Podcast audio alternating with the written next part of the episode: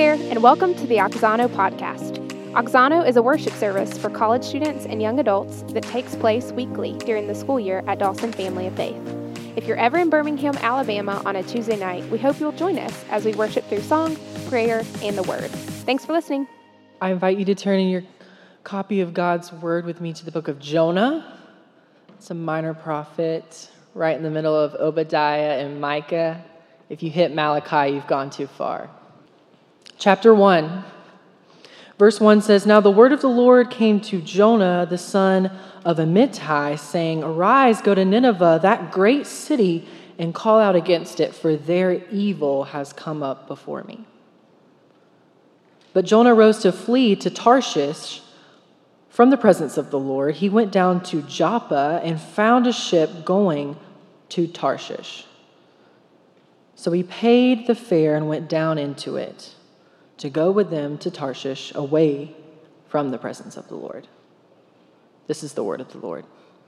There are good missionary stories. And, you know, you get William Carey. If that's a name that you're familiar with, the father of the modern missionary movement. William Carey. He goes to India, spends decades there, loving, serving the people there in India.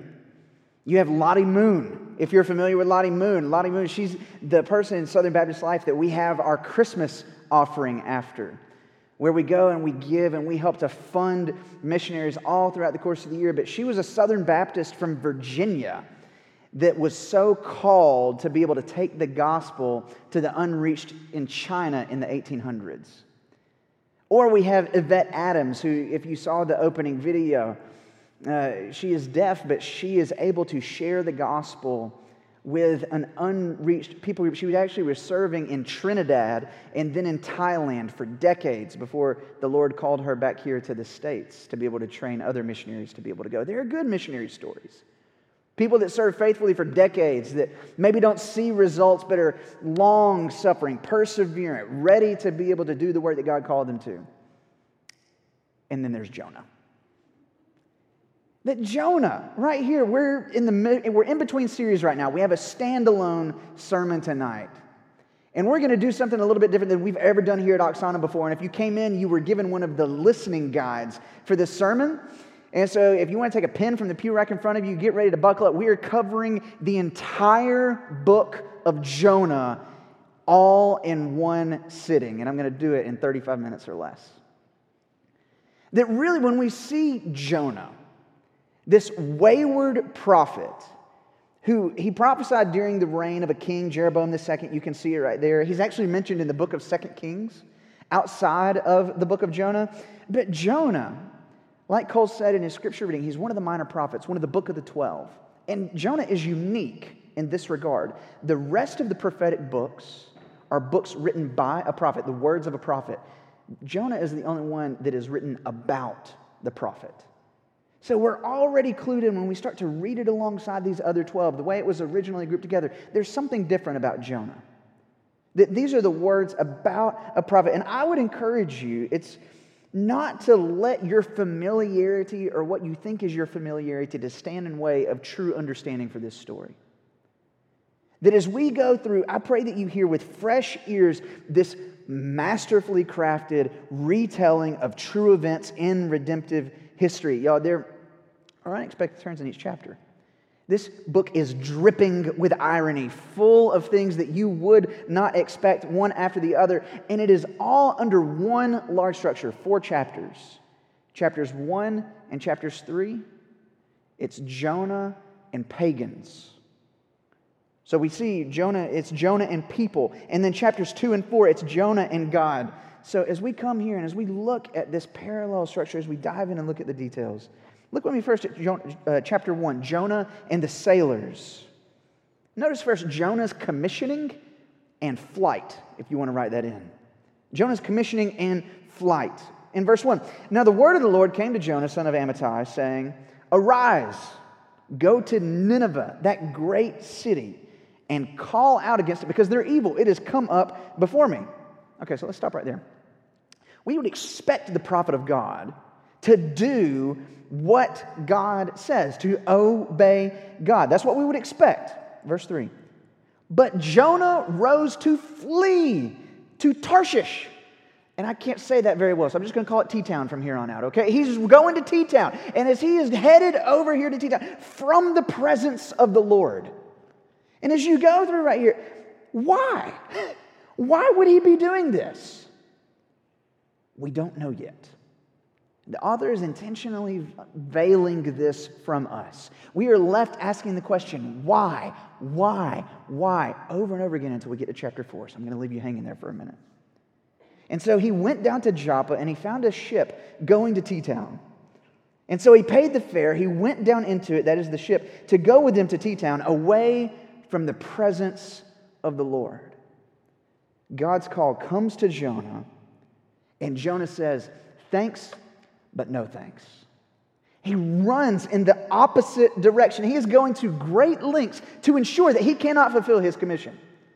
He goes down, finds an equivalent in that day of what would be our long way ocean liner. I mean, this is a big monetary investment. It's not like he's just getting a ticket on the bus. Like he is going somewhere and he is setting sail.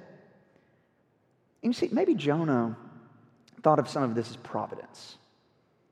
Maybe he thought, hmm, I mean, there's a ship here, there's an open door for me to be able to go over here. Maybe, you know, maybe this is something that I'm supposed to do. I mean, if I wasn't supposed to do this, it wouldn't be this easy. It surely wouldn't be this easy. But this is instructive for us, y'all.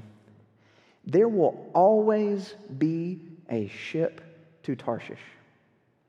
There will, if you are fleeing from God, it will often be convenient. That for us, there might be an attractive option leading us away from where it is that God is calling us to go. But just because that option is on the table does not mean that it is meant to be taken. It might be put there as a means to be testing us. That as we're going right here, open doors they can be a way to test and approve God's will, but they are not the test of God's will. That as you come and as you see, oh, well, there's this open door, so that must mean that I'm supposed to walk through it. Oh, there's that boat over here, so that must mean I'm supposed to walk through it. No. But God is sovereign even over Jonah's attempt to thwart his plan, even though Jonah is trying to go in the opposite direction. And so Jonah is with the sailors, he's with pagan sailors. He is with people who are far from God outside of the people of Israel. And as he goes down into this ship, a great storm. It, it's so interesting when you look at the book of Jonah. It says, And God hurled a storm at the ship. He is the guy, he's just throwing it like a softball. That he is hurling this storm. The sea, the sailors, everybody's terrified. And the pagans, it says, are actually crying out to their gods. Their lowercase g gods. And Jonah, where is he? He's fast asleep. He's at the bottom of the boat. And y'all, this is a terrifying place to be. Not just in a sea on a storm tossed, like in a ship on a storm tossed sea, but running from God with no conviction. That's a dangerous place to be. So it eventually gets to the point they cast lots. It fell on Jonah and they interrogate him. They go wake him up and they start shaking him and say, Hey, this is up, this is because of you. What have you brought on our ship? What are you doing? And then we get to Jonah 1, verse 9. Look at what Jonah says. And he said to them, I am a Hebrew, and I fear the Lord, the God of heaven, who made the sea and the dry land. Again, not what you would expect. What you would expect is that Jonah, at this point, that he is kind of jolted out of his hard heartedness, right? That he is being tossed about. People, they pointing the finger at him. We know this is because of you. And there is no backpedaling, no repentance, no remorse, no going back. He is obstinate and he's proud. And do you see what he says? I'm a Hebrew. I'm a part of the people of God, and I fear the Lord. And yet he's on the run the one who made the land and the sea. And he is out there trying to think that he can flee on the very thing that God made. And this is, goes to show us there's a huge difference between what he says and how he lives. It is possible to profess belief in God while denying him by how we live. It is very possible for, and this, if you're here, if you're just checking the church out, that it is very possible that what has kept you away for so long is because of this very thing. The it's what we call hypocrisy. When what people say and how they live are out of joint, where they're not synonymous, where they can't go in sync with one another. It is possible to profess belief in God while denying Him how we live. And they deliberate right here on how to calm the storm. And Jonah, and in an act that seems noble at first, Jonah says, Throw me overboard. And for the longest time, I thought that this was just like a self sacrificial thing for Jonah to do. But on a second reading, when we're going through and when we actually look at this, it is actually one of the most selfish things that he could have done. That what Jonah right here was doing is he was not going to turn back and run. He was not going to tell these pagan sailors how they were going to be able to get out of the predicament that they found themselves in. What he says is, kill me. Throw me overboard. Send me to a watery grave. His blood being on their hands, pagans outside of the people of God, and him not being able to fulfill his commission that God had originally given to him. That Jonah, right here, he is saying, Kill me. But you see, then there's something else that we don't expect. The pagan sailors, they actually have more regard for his life than Jonah does. That they actually care. We see in verse 16, then the men feared the Lord exceedingly. They offered a sacrifice to the Lord. This is the God of Israel, not their pagan gods. And they made vows that they, here in this moment, they did not want to do this thing, but Jonah so compelled them. He's thrown over the edge. But the men feared the Lord exceedingly when they saw the winds and the waves calmed. And as they're going through right here, what we can see that even in Jonah's hardness, the hard hearted repented. That despite the prophet of God trying to thwart his plan, God was still able to accomplish what he was going to accomplish. And Jonah, as he is descending to his watery grave, God sends a great fish to be his marine life support, transportation, and prayer bench all rolled up into one. We see at the end of chapter 1 and verse 17, and the Lord appointed a great fish to swallow up Jonah. And then we get to chapter 2, verse 1 Jonah and the great fish. Jonah, he was in the belly of the fish three days and three nights, and Jonah prayed to the Lord his God from the belly of the fish. You see, even in his deliberate fleeing, God spared the wayward Jonah. God spared the wayward Jonah. He saved, he rescued him. And Jonah, as he is there alone with his thoughts in the belly of the fish, he is admitting his backsliding. He's saying that he has been foolish. But if you actually go back and read Jonah's prayer in chapter 2, you will see that there is no sign that he is truly repentant. There is no sign or shift in his mind or heart that he is going to be going to T Town. And that what he is doing right here, he says, he declares salvation belongs to the Lord. And then he is vomited out onto the beach. We get to chapter 3, and Jonah is now recommissioned and obeys. So, the first time where Jonah was commissioned and flees, now he is recommissioned and he follows in obedience. And after his regurgitation, the Lord extends a recommission. Listen to the words of chapter 3, verse 1. And the word of the Lord came to Jonah a second time, saying, Arise, go to Nineveh, that great city, and call out against it the message that I tell you. So Jonah went, arose to, and went to Nineveh according to the word of the Lord. Did you notice how the call was the same? That what God had said to him in chapter 1 is the exact same thing that he brings before Jonah again here in chapter 3? This shows that God's word never changes. It never changes. It is as we sung just a few moments ago as Micaiah was leading us. That when, a, when he says a word, we know that it will come to pass. That in his sovereignty, in his power, in his goodness, he will see to it that it gets done. God's word never changes, and we are to give ourselves fully in obedience to that word. And so Jonah, he starts walking in obedience. Finally, something you expect. He says, he arose and he went to Nineveh. obedience to the unchanging Word of God. Some of you, maybe some of you here tonight, you've been running from what you know to be obedience. That the Lord has called you to something, to go and do something, but for whatever reason, you might have been fleeing, going in the other direction, pursuing other things, whether it's out of pleasure, desire, pride, or thinking that you know or can do better.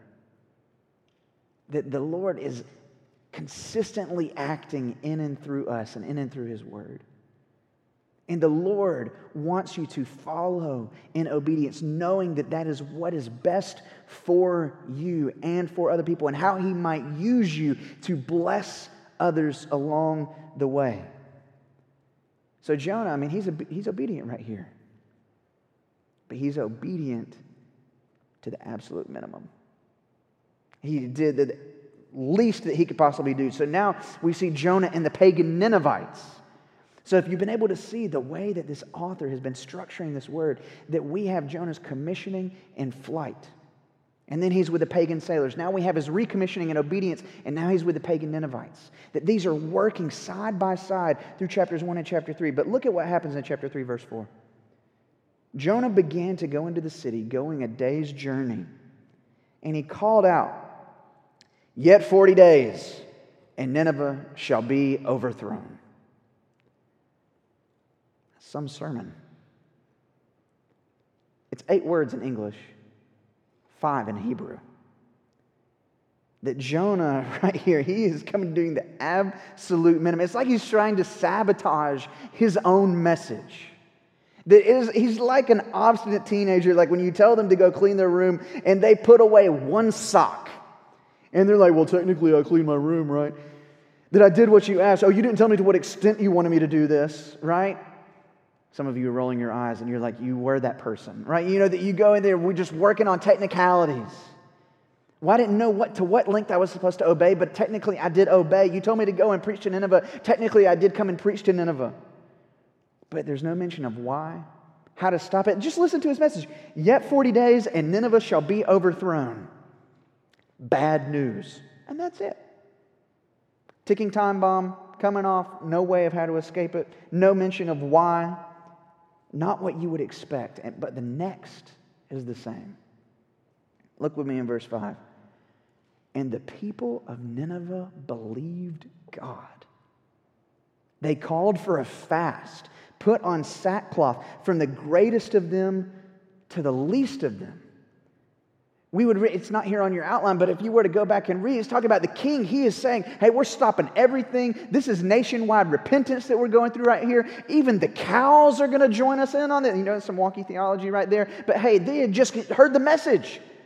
And he is saying, all of us, from the top to the bottom, we are going through, we are believing God.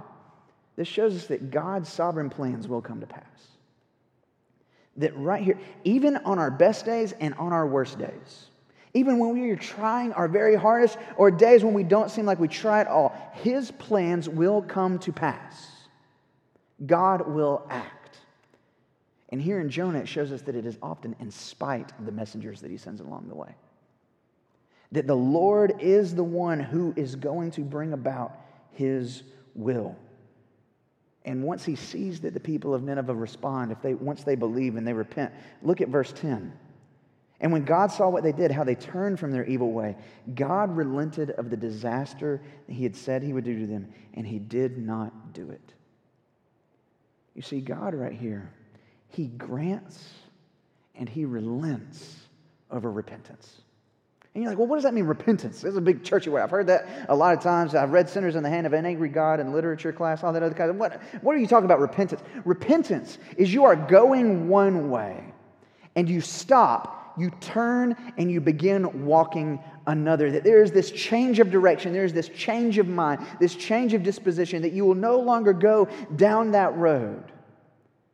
And that what the people of Nineveh right here, they are repenting and believing. They are turning from the direction that they were going, and they are trusting in the living God. And this is something that God has granted to them.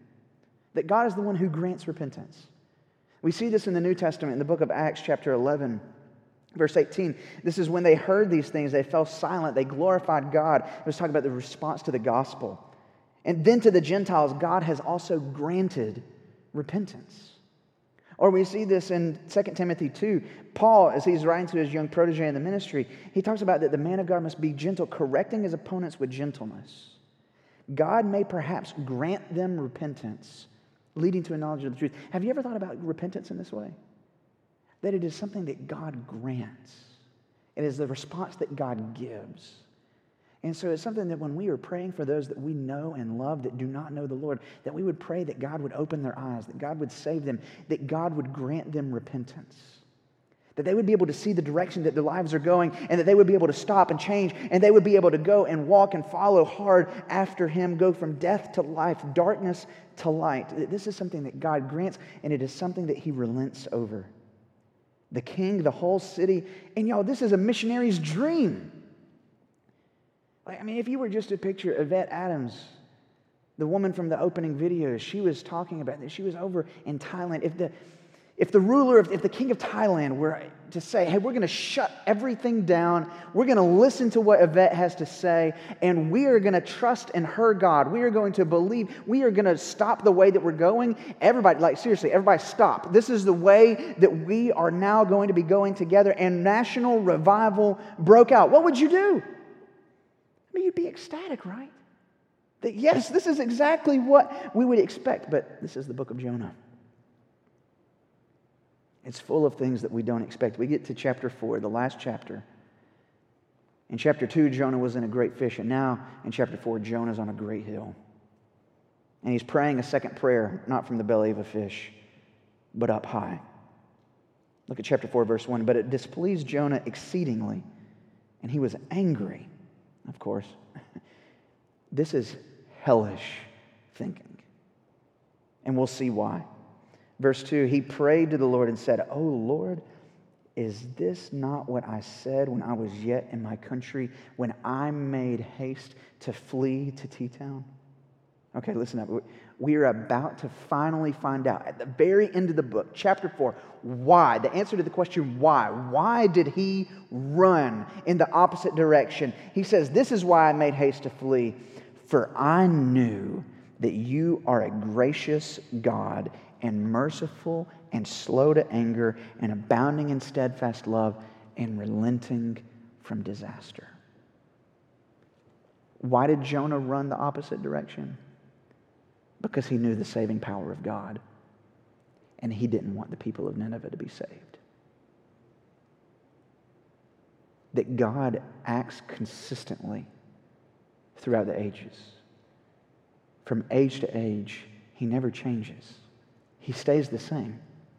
That this right here that Jonah is attributing to God is a verbatim quote from Exodus chapter 34.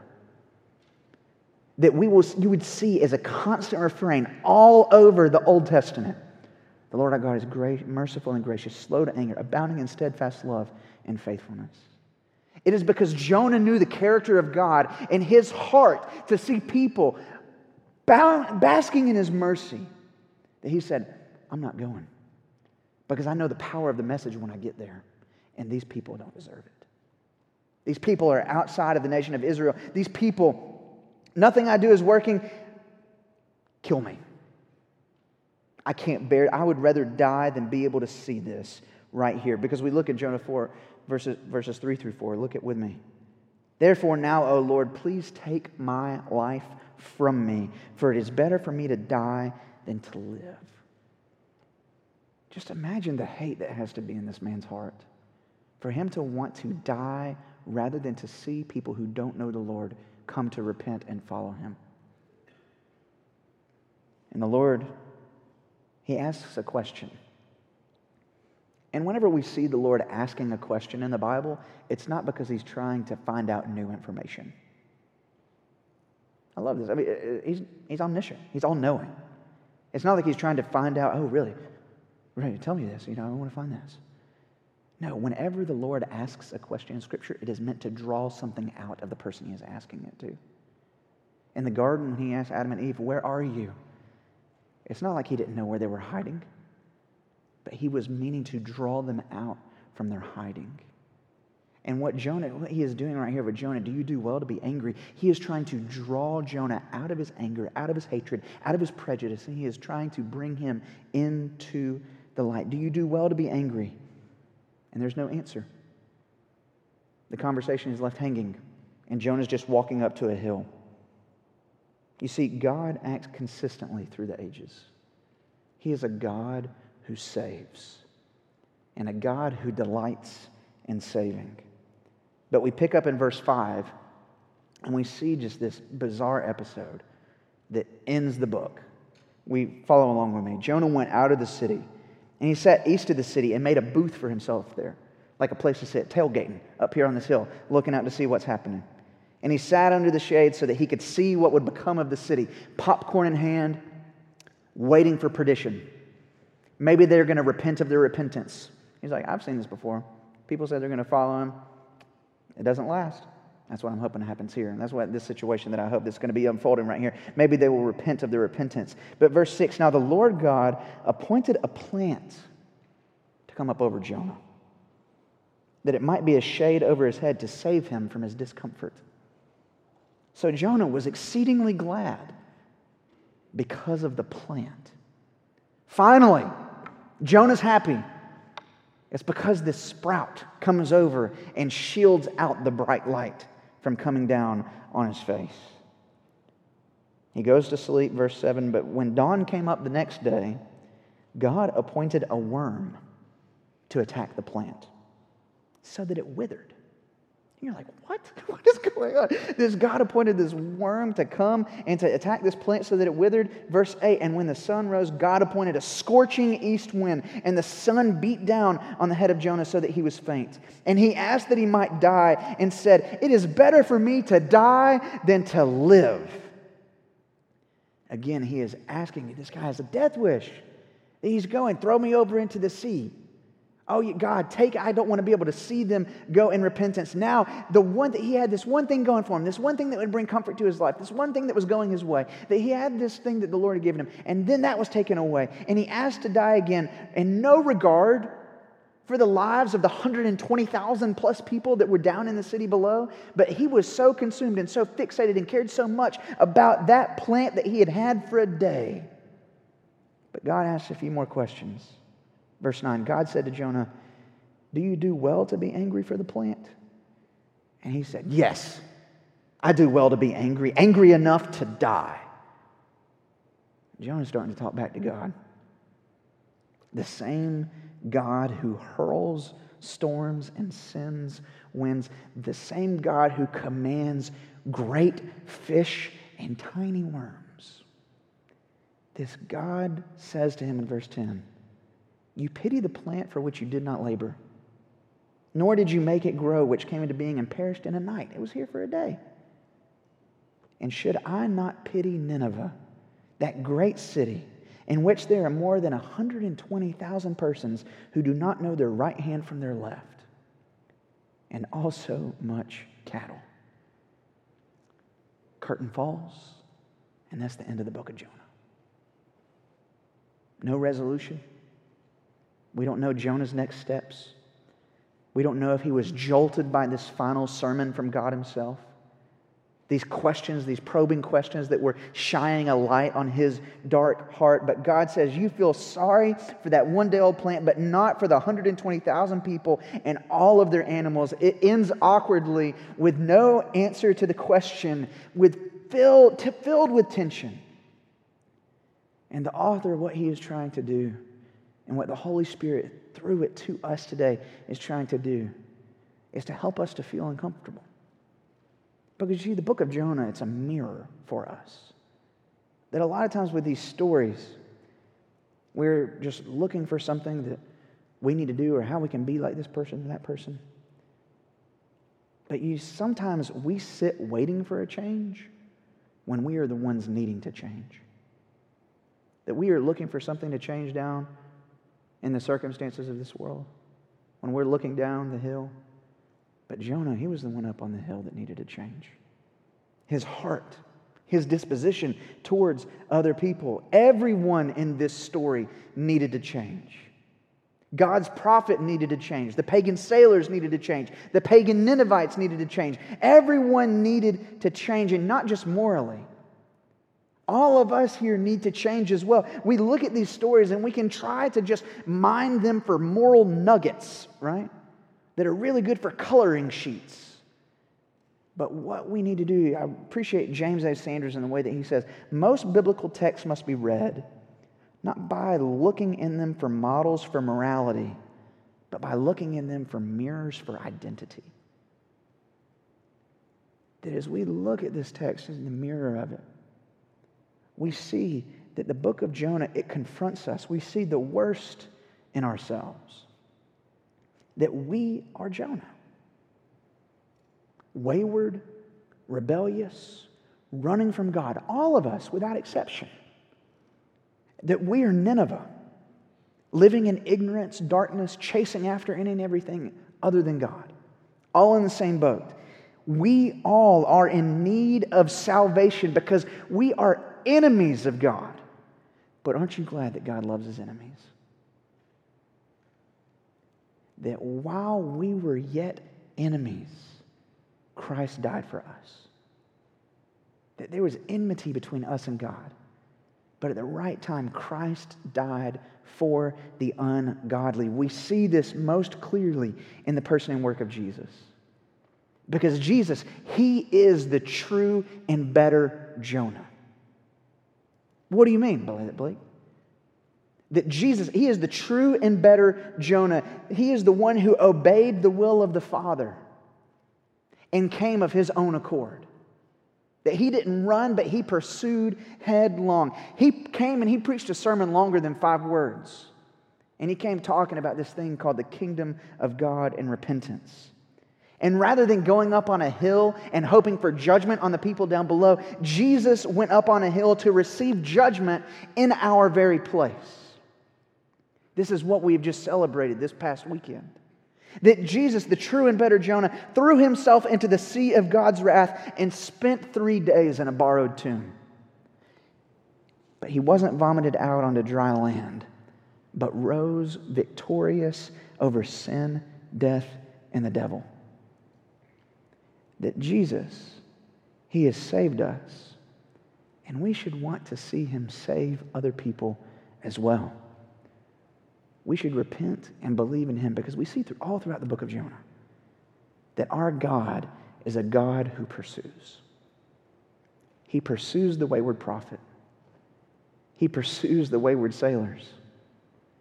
He pursues the wayward Ninevites. And he is still pursuing obstinate, rebellious, stubborn prophet at the very end.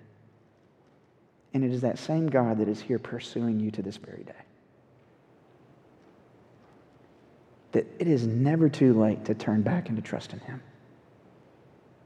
It is never, you are never too far gone from the grace of God to be able to meet you where you are and to bring you back to Him. Let's pray. We see through the book of Jonah that God's heart is one for the nations. We've, we've sung all the earth to open the service, that we want to see the name of Jesus lifted high over all the earth. So we're going to spend some time here at the end of this service to, to pray for the nations. Heavenly Father, we desire to see the name of Jesus honored, glorified, lifted up all over this world. And so, Father, we pray right now for people who don't know you in Southeast Asia, in Eastern Europe, in South America, in Africa. We'll spend just a few moments in silence praying for them. Pray that people's hearts would be open and receptive to the message of the gospel. Pray that God would send out workers into the fields. He might use them for the harvest. Pray for our missionaries that are already there, that God would encourage their hearts through the difficult days, the days where it doesn't seem like they're making a difference. And pray for yourself. that God would give you a heart for others, that you would be so compelled to pray for, to go, and to support those who go, to take the name of Jesus where it's not already known. God, this,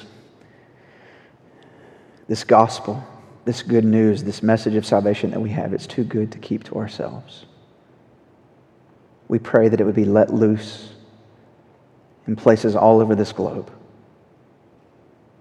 God, would you expand our view of this world so that we can see others the way that you see them? God, that you love them we pray that you would grant repentance, that you would relent and show mercy. And Father, that we would be able to catch a glimpse of the picture that we see in Revelation of people from every tribe, tongue, and nation surrounding your throne of grace, singing praises to the one who saved us.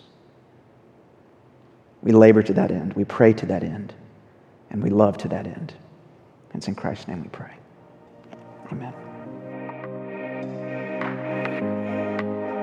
Thanks for listening to the Auxano podcast. If you want more information on the songs that we sing at Auxano, you can find us on Spotify at Auxano Songs We Sing. If you have more questions about what it means to follow Jesus or about next steps in following him, please email us at connect at dawsonchurch.org. Thanks for listening. We'll see you next week.